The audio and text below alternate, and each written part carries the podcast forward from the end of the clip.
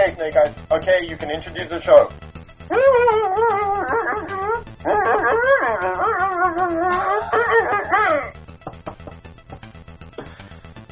Okay, Snake Eyes, that was very cool. Maybe next time with the mask off. On to you, Steven. Greetings, listeners. Welcome to G.I. Joeberg Podcast Episode 6. This past week, we've been tasked with coming up with a rebooted Original 13. If we were to relaunch the Original 13, would the characters from the original 13 stay intact, or would there be new additions to them based on the strength of characters that have emerged since that original 13? Who would make the cut if we were to start today? Dun dun dun. Sorry. He'll fight for freedom wherever there's trouble. G.I. Joe is there. It's here, the G.I. Joe collection. Infantry trooper. Code name Grunt. Bazooka soldier. Code name Zap. Mortar soldier. Code name Short Fuse. Laser rifle trooper. Code name Flash. Ranger. Code name Stalker. Communications officer. Code name Breaker. Machine gunner. Code name Rock and Roll. Counterintelligence. Code name Scarlett. Commando. Code name Snake Eyes. Each sold separately. G.I. Joe from Hasbro. So I think the easiest way to, to tackle this will be to list what three or four figures or characters Rob, Paul, and myself were all in agreement on. Okay, these are the sort of absolute must-haves that the three of us have decided to add to our original 13 reboot. The first of them is Hawk.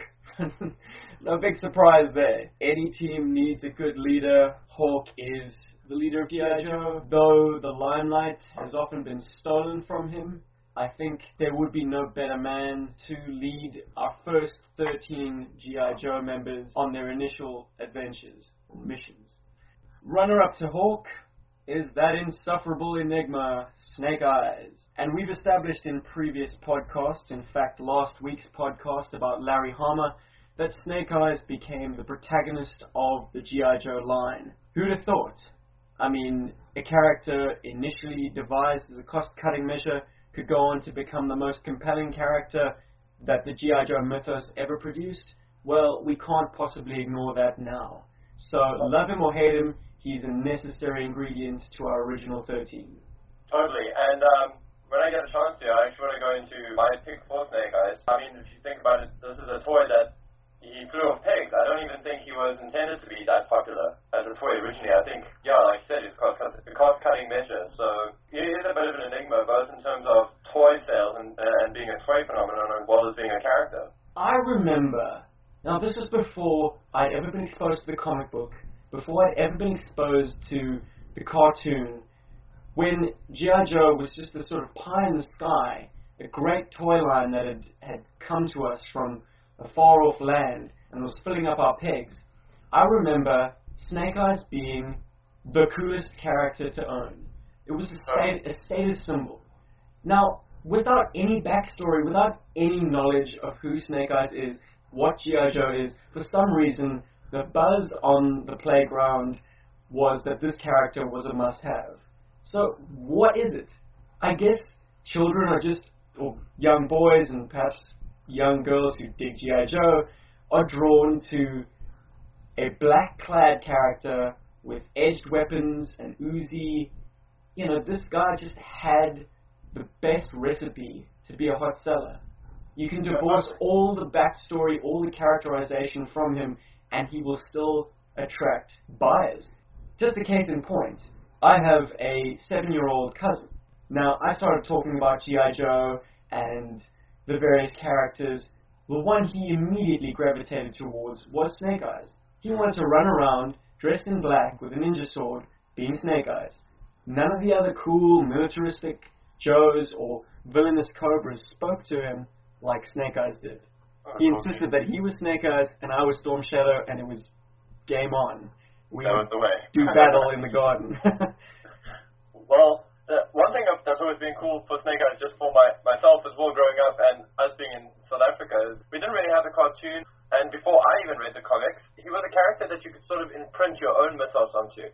That little word like ninja somewhere in his file card, or he's a, a martial arts specialist, I think spoke to me because, I mean, you know, we, we both grew up with Karate Kid. Speak know, for yourself. Paul. Speak for yourself. Oh, Well, I was I, I was doing martial arts from a very young age. I mean, I was about four years old. I did karate for about three years or so. So I mean, that was martial arts. Okay, that was cool. Because I mean, there was a time in my life when I grew up, I wanted to be a ninja, and you know that was one of the things. I think Snake Eyes either encouraged that or either that encouraged my love for the character. Don't you still want to be a ninja, Paul? Nah, no, I want to be a Ghostbuster now. I want to be a teenage mutant ninja turtle. that, yeah, I could never be one of those. I knew that I'd have to like play in the sewers and be radioactively charged, and I think I was just brought up well enough to know that that's just not going to happen. all right, all right, all right. but yeah, back onto our 13th. Back onto our absolute must-haves. Every team needs a character at their heart, and I remember reading a list that Larry Hama had put together about characters that really resonated with him. And Stalker has always been almost the voice of a character like Snake Eyes. He's observed Snake Eyes throughout his career and has a great deal of compassion. He really is the narrator, the eyes of the G.I. Joe series, or at least the comic books. I, I- think I, I get what you're saying. I mean, he's always been such a like a badass character, and they both come from the same sort of origin, so to speak. You know, they both serve together, so you kind of get what Snake Eyes is capable as a per, uh, capable of as a person through Stalker. Is that maybe not what you mean? Yeah, but also Stalker carries with him the guilt of having almost abandoned Snake Eyes. There's Yeah. this very important bond between the two men, and I think you can't have the one without the other. Because Snake Eyes' character is so guarded and difficult to access because of his speech impediments, because of his scarring and his need to wear a mask, that Stalker is his, uh, I don't know, almost alter ego Yeah, he's, he's, he's, I mean, he's a character uh, removed from Snake Eyes that can add commentary on Snake Eyes' life. I mean, when when Snake Eyes is doing weird things like sitting in the corner and scratching at the wallpaper, you know, we always have Stalker there to explain his actions. Absolutely. Or Scarlett. But Scarlett, strangely enough, was not in all three of our lists, Yeah. dear listeners. The final and fourth member of the G.I. Joe team that we would all essentially have if we were to reboot is a bit of a surprise. We all agreed on Tunnel Rat. Do you want to enlighten me on that, Paul? Okay, I went for Tunnel Rat because my idea for original 13 is what would I do if I had to reboot the original 13 as a storyline, you know, today's world with the way military is today, and as a character, Tunnel Rat has, okay, he's a bit of a, um, a Zeppo in that he's, he's a great sense of humor. Yeah, you know, he's a character that can generate a few chuckles and all that here and there. He does take what he does very seriously, but he has a very soft kind of careless demeanor. Uh, he, he's an explosives ordnance disposal specialist, or EOD, and that's a very stressful job in the military. I mean, that's not something. I mean, those guys. I think every day is a nightmare, and he is very chilled out about it. I think, and that's kind of what makes him very cool. He's he's a elite, you know, trooper, and he deals with bomb disposal, and he's got a very like chilled out demeanor about it, and that's why he would make my original 13 because he's got a great personality as a character. He's he's a character that I see picking the rest of the team up on a morale level. When the chips are down, he's the kind of guy who'll crack a joke at the worst time, but they kind of appreciate him for that. That's why Tunnel Rat's in mine. Yeah, Rat as a character has just always been cool. Uh, he's always been a cool toy, and he's always been a fun character. They also don't share enough light on him as a character in, the, in both the comic books and the you know the cartoon series in which he only appears in the movie. I think it's also another character we've been able to imprint a lot of, a lot of into because the little bit of screen time he's had has been that of a fun-loving, hardcore little guy. He's very smart, but he hides it through layers of humor. I enjoy characters like that quite a bit personally. I couldn't agree with you more, sir. That's right, Okay. Just on a character point of view, is an essential component to the G.I. Joe team. Alright, so that is our four points of agreement. There are a few other points of agreement, but that's just shared between Rob and Paul, or me and Rob, or Paul and I. Oh, I always get that wrong. So, I'm going to jump in with my original 13 revamp. So far we have Hawk, Snake Eyes, Tunnel Rat, and Stalker. Now I must admit when I was deciding on this original 13, my two main considerations were firstly characters. What character mixtures would make for interesting storylines? The second consideration was how would these characters be packaged? Would there be 13 single carded characters? Would they be the characters included with early vehicles or playsets? How would the assortment look? So that's the kind of big picture that I tried to fit everyone into. There is another consideration, and that is one of hierarchy. I didn't want to have a team that was Hawk and the boys, or girl and boys. I wanted to have a command structure in place within the original 13 that could then be supplemented to. It's not Yep. like a situation where, oh dear, we're two years into the line and we don't have our first sergeant yet. But to address that first sergeant issue right off the bat, I would say that instead of adding Duke to the mix, we would just up Stalker's rank initially. He would be the first sergeant of the G.I. Joe team. He would be the field commander's right hand man. Yeah. And that makes absolutely perfect sense to me since Stalker led his fair share of those early missions himself and was Right. actually calling the shots in the company of big players like Scarlett and Steeler who were actually of similar rank or higher. I mean, Steeler was a second lieutenant, in fact. Yeah. Well, that's the thing. I mean, um, uh, for me, Stalker's always been a bit more of a first shirt in my mind than Duke has been. Sure. And as I say, he he adds a few other dimensions that Duke never quite had. He never had full dominion of.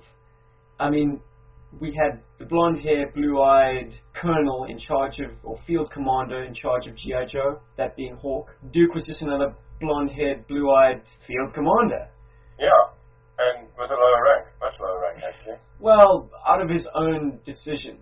I mean, he elected to remain an enlist- enlisted man instead of uh, taking an officer's commission. Yeah. Okay. He didn't Uh, want to okay. drive a desk. But still, that kind of really makes him just a shadow of Hawk. Okay, so another consideration. I know I said I just have two, but here's another one. Another Okay, consideration that I had when concocting my original 13 was what was wrong with the initial original 13? What characters really worked? What characters did not? And it's not difficult to do this in hindsight because it's quite obvious that the Mortar Soldier short fuse was phased out very quickly. Even characters that got a little bit of characterization, like Zap, his job can be easily accommodated by any number of far more interesting characters. So I eliminated guys like Zap, I eliminated guys like Short Fuse, I eliminated Grand Slam for purely no other reason than being a uh, Flash clone Yeah. and his speciality as a laser artillery soldier is kind of covered by Flash's speciality as a laser trooper. So, those guys were gone. Grunt, by just being a foot soldier, regular green shirt, was also eliminated. I thought long and hard about rock and roll. He's gregarious, he's the kind of solid backbone to the team. He's the guy that anyone can approach, Yeah. He's the he's the the surfer. He's the cool guy. Absolutely. And he's the heavy machine gunner. But then I thought his function within that outfit can quite handsomely be accommodated by A, Tunnel Rat with the heavy MG, Yeah. because Tunnel Rat does like to tote around an M60 and plenty of bandoliers of ammunition. And Wild Bill. Wild Bill, the amiable, slow talking Western country spirit on the team, is that friendly go to guy who everyone seems to like and get along with. No one has any issues with. And let's face it, you don't want to have any issues with the guy who's going to be your extraction chopper pilot. Yeah. He's gonna hold your ass out of the, the fire. Yeah. Absolutely. Let me just offload my seven or so single pack figures. These would be the guys on blister cards that you'd be able to get at retail whenever this line was rebooted. For the sake of argument, let's say it happened back in 82. The marketing team and Larry Hama and all the creatives were so switched on that they had these spellbinding characters way back when the line started. The first single carded character is Breaker. Now, Breaker is the resident techie. He's a communications officer, but he's also a linguist. And I about that. I think Breaker could quite happily evolve into Mainframe. Main, Yeah. Mainframe was brought on later, and Mainframe at that stage was already a veteran of several years. Breaker, total opposite flip side of the story. Breaker is the youngest member of the team, constantly blowing signature bubblegum. As I say, a linguist, fluent in seven languages no less, and no doubt uh, conversant in, in many more other dialects. And he's basically got his finger on the trigger of multiple technological wonders. He's the kind of the, the techie on the team, and a bit of a kid, bit of a, a wet behind the ears type. Now, when he was carded back in '82, he came with a radio pack, helmets, a, a cable to connect the radio pack and the helmets, and some headphones. That probably wouldn't have sold him so well, but I would think a very cool inclusion that would make this guy fly off the shelves is one of those radio-controlled pack rats. He could come with a little flamethrower pack rat or a machine gun pack rat. I'm clearly thinking budget is no constraint on this line because to include a pack rat with a um, single carded figure is kind of giving you a little bit too much bang for your buck. Yeah, true. My second single carded figure would have to be Scarlett, without a doubt, man. She is the quintessential G.I. Joe female figure. And it's, it's probably got a lot to do with the fact that she was the first, and that every subsequent figure was a shade of her. You know, like CoverGirl was beautiful, and she was the girl that everyone hit on, but she disappeared very quickly because her role was already filled by Scarlett. Yeah, true. And yet Scarlett was the baddest chick on the team. I mean, she's an expert with a garrote wire. now, do you know what a garrote wire is? Yeah. It's yeah. a device used for strangulation. Yep. How do you become proficient with a garrote wire? Well, for starters, she's a woman. well, um, Sorry to our lady listeners, but you know we respect you, ladies. how often do, do ladies use garrote wires? Where I'm going with this, Paul, is in order to become proficient with a garrote, you've got to go out and strangle people Yeah, strangle people. to death. Yeah. Okay, you don't garrote someone halfway and then give up. Yeah, but I mean, like, if you look at the practicality of it, a garrote wire is fairly easy to hide in, like, a night dress, you know, an evening gown. Absolutely, but it Yeah, so, speaks- I mean, you know, I, I'd imagine it's just a lot easier for her to, you know, carry that around in a, like, a small pistol or something. well, I mean, on that note, the figure, the original figure, is just loaded with instruments of death. Okay, the 25th anniversary doesn't have a thing on that original figure. Sure. I mean, so just- that anniversary doesn't have much things. hey, come on! I still think that's the quintessential uh, It's a goodie. No, no, don't get me wrong, it's a total goodie. I just wish she came with more gear. Agreed, agreed. Well, the original didn't come with a great deal of gear either. She came with a crossbow. That's about it. But on the figure's mold, she had a concealed Derringer pistol on her in, inner gauntlet. On the outer gauntlet, she had throwing stars. She had a knife on her thigh. She had some sort of wicked explosive device on her thigh. She had a catapult on her buttocks. Okay. Now, I mean, what in, what scenario can you concoct that she would use a catty to subdue her enemies? Very many, but I don't think this is the right podcast for it. and of course, she had a sculpted grenade on her shoulder. She had multiple weapons just within her sculpt. She's a truly deadly member of a team, and definitely a force to be reckoned with. Now, I would want to expand this slightly because of her various proficiencies with various weapons, and that it is quite clear on her file card that not only does she have a proficiency with a Remington sniper rifle, but she also attended the Marine Sniper School. I would say that she would function as a team sniper as well. I totally forgot about that, actually. Well, it pays to read up on your file cards, my friend. Yeah, I I know. tell you- like I was on Facebook and and somebody had asked Larry Hama uh, who he thinks is the be- who he thinks the best sniper is, and a whole bunch of us answered, and I totally forgot about Scarlett. I guess the point I'm trying to make is Scarlett should have come with a sniper rifle. The third single carded figure that I would have on my original 13 is Torpedo. oh, okay. Yeah, man. Torpedo opens up an avenue of play that extends into the Big Blue. He's the diver, but he's also a Navy SEAL, so he's able to perform well within a unit in land-based situations, in aquatic situations, in airborne situations. He's cross-trained in pretty much everything. Also, his specialities include demolitions. So he would be the guy most likely to set the explosives. Whereas Tunnel Rat is a combat engineer and a explosive ordnance disposal man, who no doubt is pretty good at setting bombs himself. Torpedo's the guy if you want absolute deadly precision. And also, he's one sneaky MF. He can get into places no one else can. Simply because of his ultra sneaky SEAL training. That's uh, an official term, ultra sneaky SEAL training, just to get that out there, guys. Character wise, he's an interesting addition because, in spite of his islander upbringing out in Hawaii, he's extremely, extremely antisocial. yes, I remember that. He does not hang out with the rest of the Joes.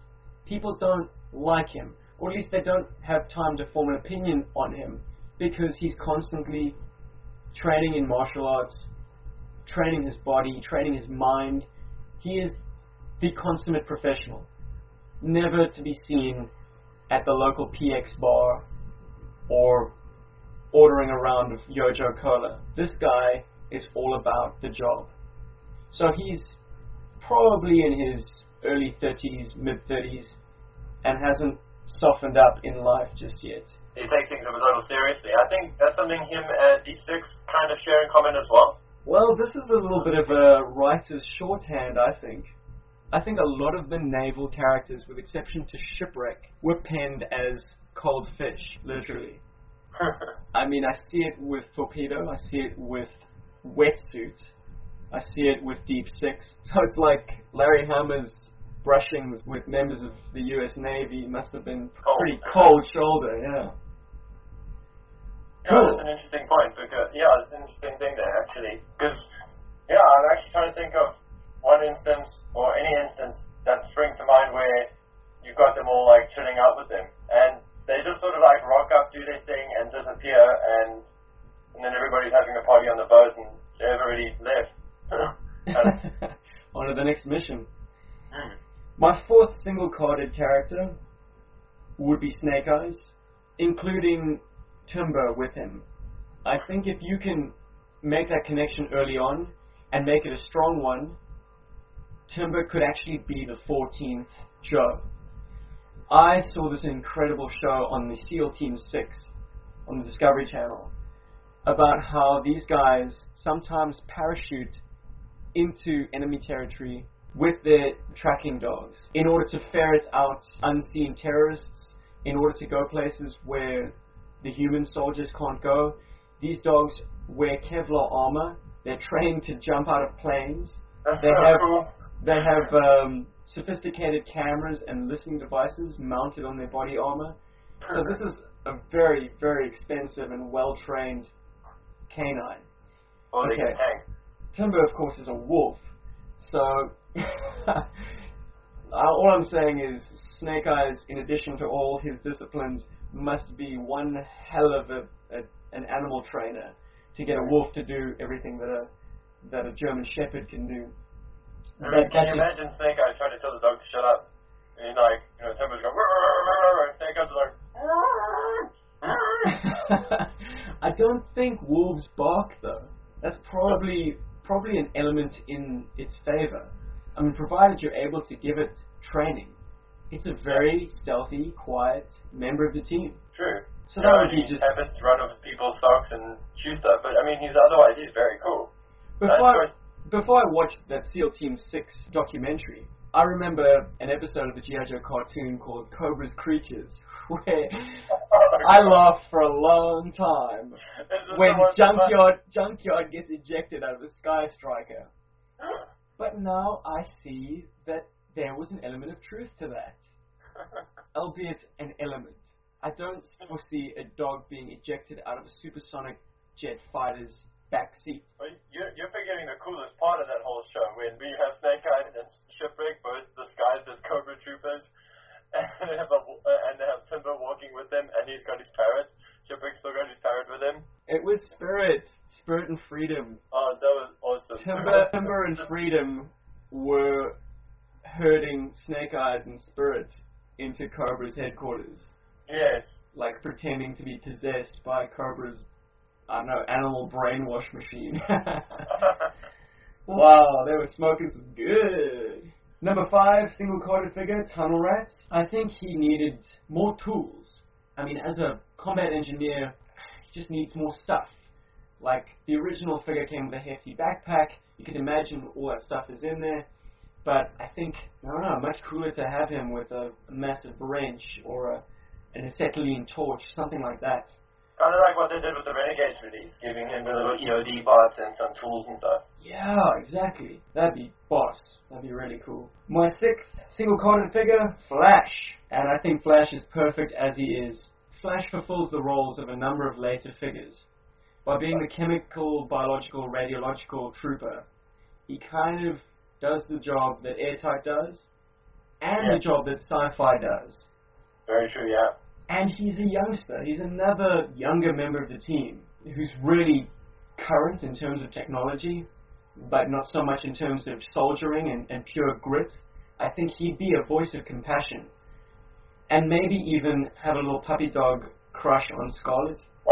Actually didn't look Flash in that regard. I mean, I always thought he's he's cool, and I know why he was in the team, but I've never looked into it that way, dude. Well, between Flash and Breaker, you've got the dynamic that Ripcord had. The kind of not entirely sure if he's doing the right thing by being a career soldier. They're devastatingly good at what they do. There can be no doubting that. I mean, they're members of the Joe team because of it. But they have some reluctance with regards to the lifestyle of a professional soldier and what they're called upon to do. And that sets up an interesting dynamic between the younger characters who are less certain or are overconfident and, and over, overcompensating their uncertainty by being more gung ho.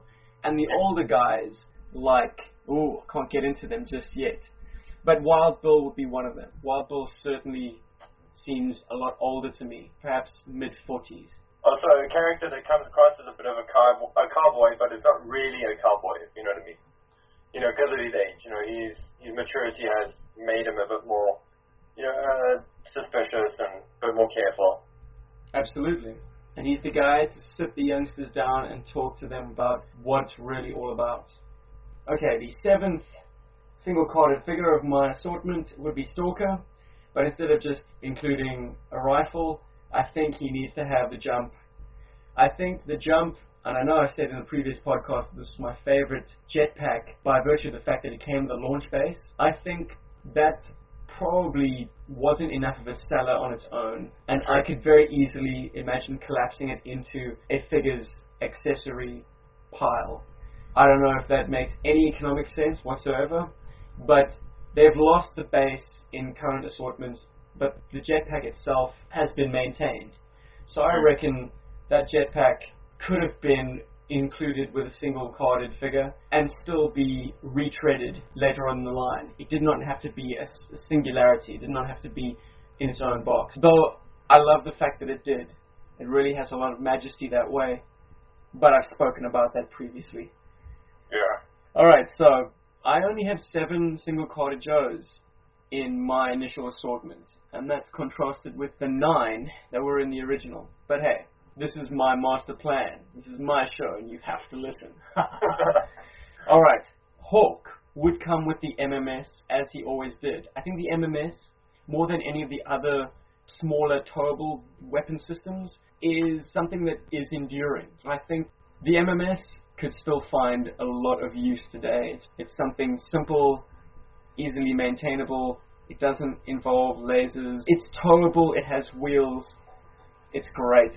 So that would be a great way to get your hands on Hawk, who is a necessary character, but one that wouldn't have any accessories that would sell him.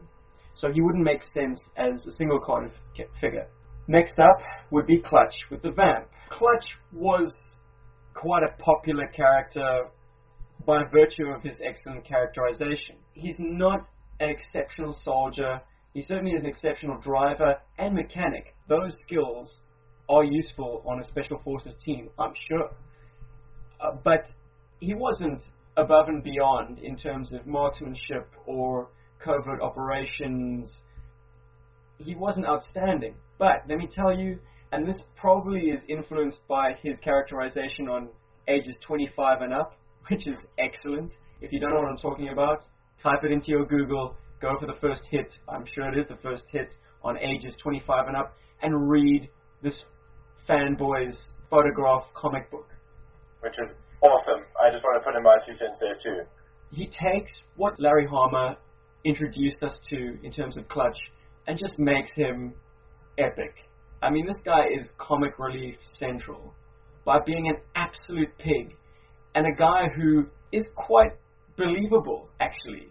I mean, he's a real gung ho kind of guy, the kind of guy who definitely enlisted, the kind of guy who came from a sketchy background, perhaps, but found his way into the military and actually started serving with distinction. Got noticed by Hawk and became the G.I. Joe team's fast driver. Yeah, the, the primary wheelman. the primary wheelman who drives as fast as he can talk. I mean, he's just sleazy. And he would be the kind of guy who'd constantly rib Scarlett as being a female soldier. Of course, he'd respect her, but he'd never let that slip. And everyone else would let him get away with it because you don't want to really come to blows over something like that. Everyone else can see the funny side, except Scarlett, who thinks that she needs to defend her position as the only female on the team. Yeah, she can be a bit uptight that way. Yeah, it just sets up interesting relationships. And I think, and this is one of Larry Hama's imperatives, that plot is secondary to character. It's the characters that are going to keep you coming back and keep you interested in the story, not the other way around. Wild Bill we've covered, but instead of including him with the Dragonfly, I'm going to use my incredible sense of hindsight or foresight to predict that there will be a helicopter called the Tomahawk, which will be as much an attack chopper as the Dragonfly ever was, but also be able to contain five troops or more troops, depending on how you want to shove them in. Reason being, the early uses of the Dragonfly were almost like the Dragonfly was wishing it was a troop transport. It was a glaring hole in the G.I. Joe vehicle pool, and that was a troop transport helicopter. So as soon as the Dragonfly appeared, they were loading people in the skids, they were putting people in the gunning seat or in the pilot seat that clearly did not belong there, just so that you could move your Joes from A to B. So the Tomahawk, in that respect, is a necessary first helicopter. The Dragonfly was cool, but in hindsight, the Tomahawk would have served G.I. Joe better earlier. And Wild Bill needs no introduction, as I say, he'd be the kind of father figure to the team. Not a command figure. I mean, he's a warrant officer, he's kind of in the middle. Mm. But certainly the go-to guy. The old agony aunt of the team. And just a great, amiable guy who everyone kind of gets along with. Yeah, Even the Tor- wise Texan.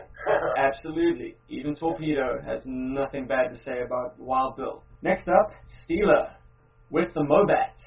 Every military line needs a battle tank, and the Mobat was just, in spite of being undersized, maybe that's something they could have addressed, it was just iconic.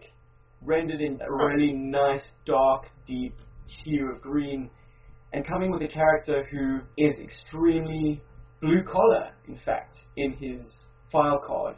And in his additional text that I found in the um, Mark Bellomo book, young, reckless, often clashes with authority, but he's one tough soldier. He is either the most normal, well adjusted man in the world or the best disguised psychotic. There's something beneath the surface. He lies to me all the time, fabricating the most outlandish. So there is an element of Wolverine in Steeler Mhm. that I think could have been developed. It was never really explored because I guess he was always just a tank driver. Uh, So he was a man of few words. But I would love to incorporate the fact that he clashes with authority on a regular basis. Okay, that kind of behavior wouldn't be accepted on the G.I. Joe team for long unless you were right some of the good at time what you did, yeah. good at what you did, and also sometimes in the right. And I'm starting to think that maybe Hawk is not such a spotless leader. I mean, firstly, you set up this, this dichotomy between Hawk and Steeler because Hawk comes from extremely rich, privileged background, whereas Steeler, blue collar, completely middle class, kind of speaks for the more, I suppose, underprivileged members of the team, like Tunnel Rat, like Stalker. And he is of command grade, being a second lieutenant. So he's up there on the command structure, but he has clashes with authority. And Hawk, as early as issue 7, Hawk did some very underhanded things to the team. Now, for those of you who don't recall, issue 7 is when a handful of Joes get sent into Afghanistan to pick up a crash landed Soviet experimental spy plane. So he throws six Joes into the meat grinder, as it were, to go and pick up this Soviet experimental plane. The, the October Guard are sent in by the Soviets, and Cobra is sent in as well. Meanwhile, Hawk tipped Cobra off. Hawk told Cobra that the GI Joes were going to pick up the spy plane and make a dash for the Pakistani border. Hawk was prepared to sacrifice six of his best guys and girl in order to complete the mission. That's big. And that exactly, exactly. So Hawk does not have a spotless record by any stretch of the imagination, and I think that would be the most perfect dichotomy to establish between Hawk in order to ensure that the mission is completed, Yeah. and mix into that a troublemaker like Steeler who speaks for all of his subordinates and definitely has a problem with authority. So any slip ups by Hawk would not go unnoticed and unquestioned, and Steeler would be the man to do it. So yeah, I would really invest a lot in Steeler's character. All right. It's a very cool one, dude. Yeah, man. I, I, I wish I had a, a decent Steeler figure. I guess that's why I'm impressed. I, At five o'clock this morning, I'm going to be uh, bidding on a Mobat with a swivel arm Steeler. oh, hell yeah. It's about time. hey, listeners out there who've got a Mobat, Steven is looking. You know, just hit us up on, and he'll give you all the details at the end of the show. But yeah, help a brother out. All right. Moving swiftly along, the penultimate figure on my original 13 is Ace, the Ah. quintessential G.I. Joe pilot. He is fixed wing pilot extraordinaire. He can fly the big planes, the jets, the small planes, the small jets. He can fly it all. He's the dude. He is the dude. And he also, like Hawk, has not got an untarnished record. In his file card, it clearly states that his gambling problems would serve as a bar to him being on the G.I. Joe team. But the problem is, you can't consider it gambling because he never loses. True. Now that is some cocky BS that I think would make him just a standalone character in this team. He is that cocky Han Solo type, and the fact that he is a jet driver just enhances that.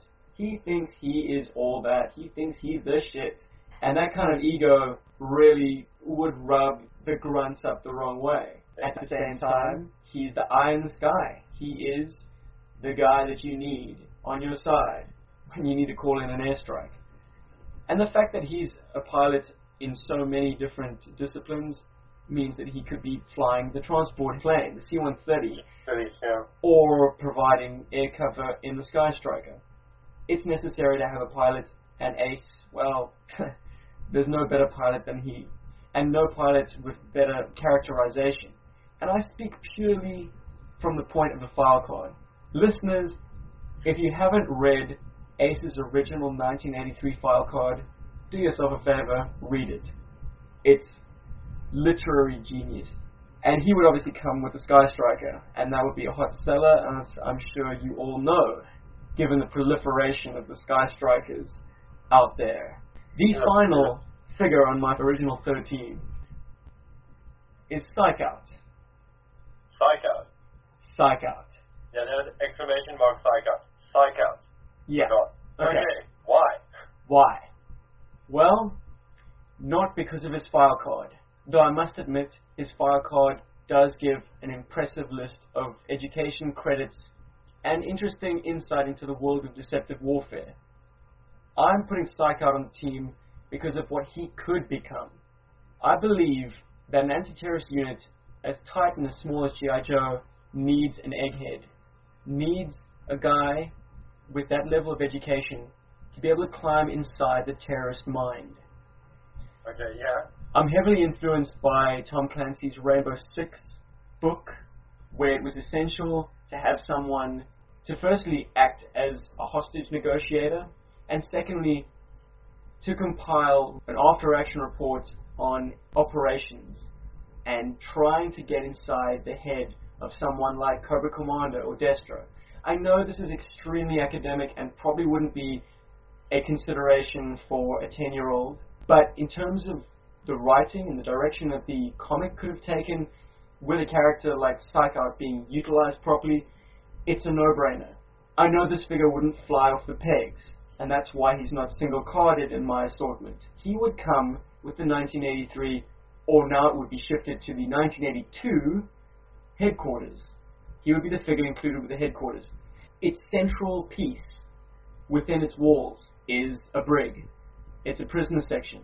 Now, if you included Psych Out with that piece, that would no longer just be a cell, but some sort of interrogation chamber.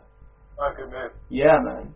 It would be his office, whether there'd be adequate protection, walling, whatever, to allow him to interrogate prisoners and to devise the team's next mission. So, in so doing, Psych Out is the direct advisor to Hawk and could actually be considered second in command, at least in terms of a strategic point of view. I mean, he's not going to be on the field fighting the battles, but in terms of where the Joes need to go to do what they need to do, Psych Out is the first person that Hawk would confer with.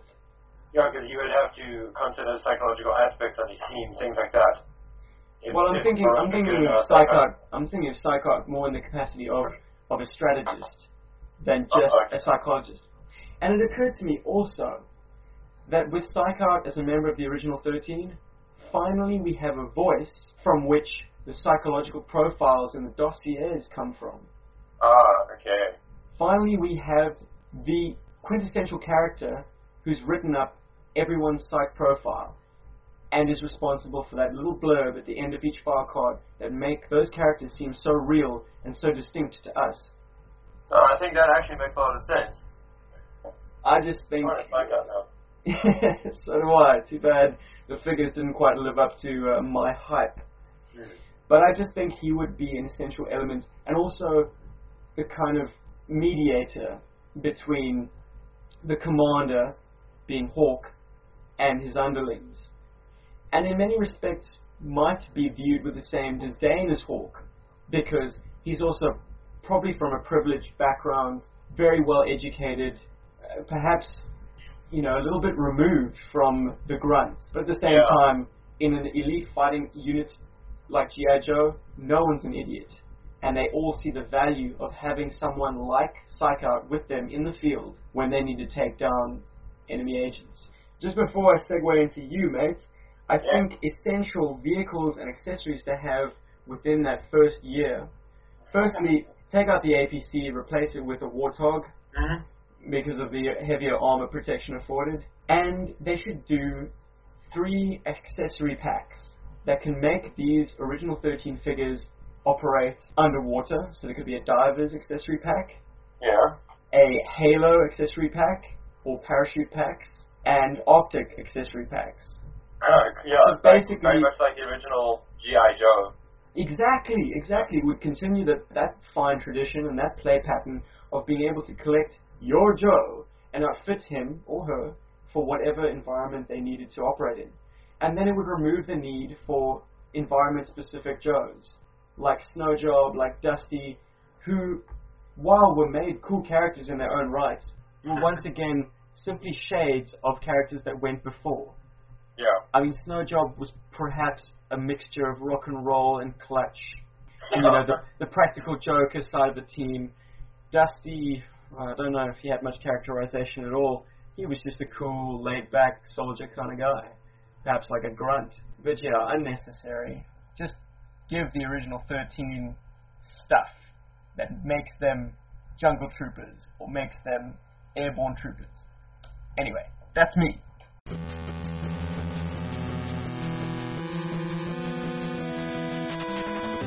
If you would like to comment on what you've heard, drop us a line either on gijoburg.podbean.com, that's G-I-J-O-B-U-R-G.podbean.com, or a real South African hero.blogspot.com. That's a real South African hero with no spaces.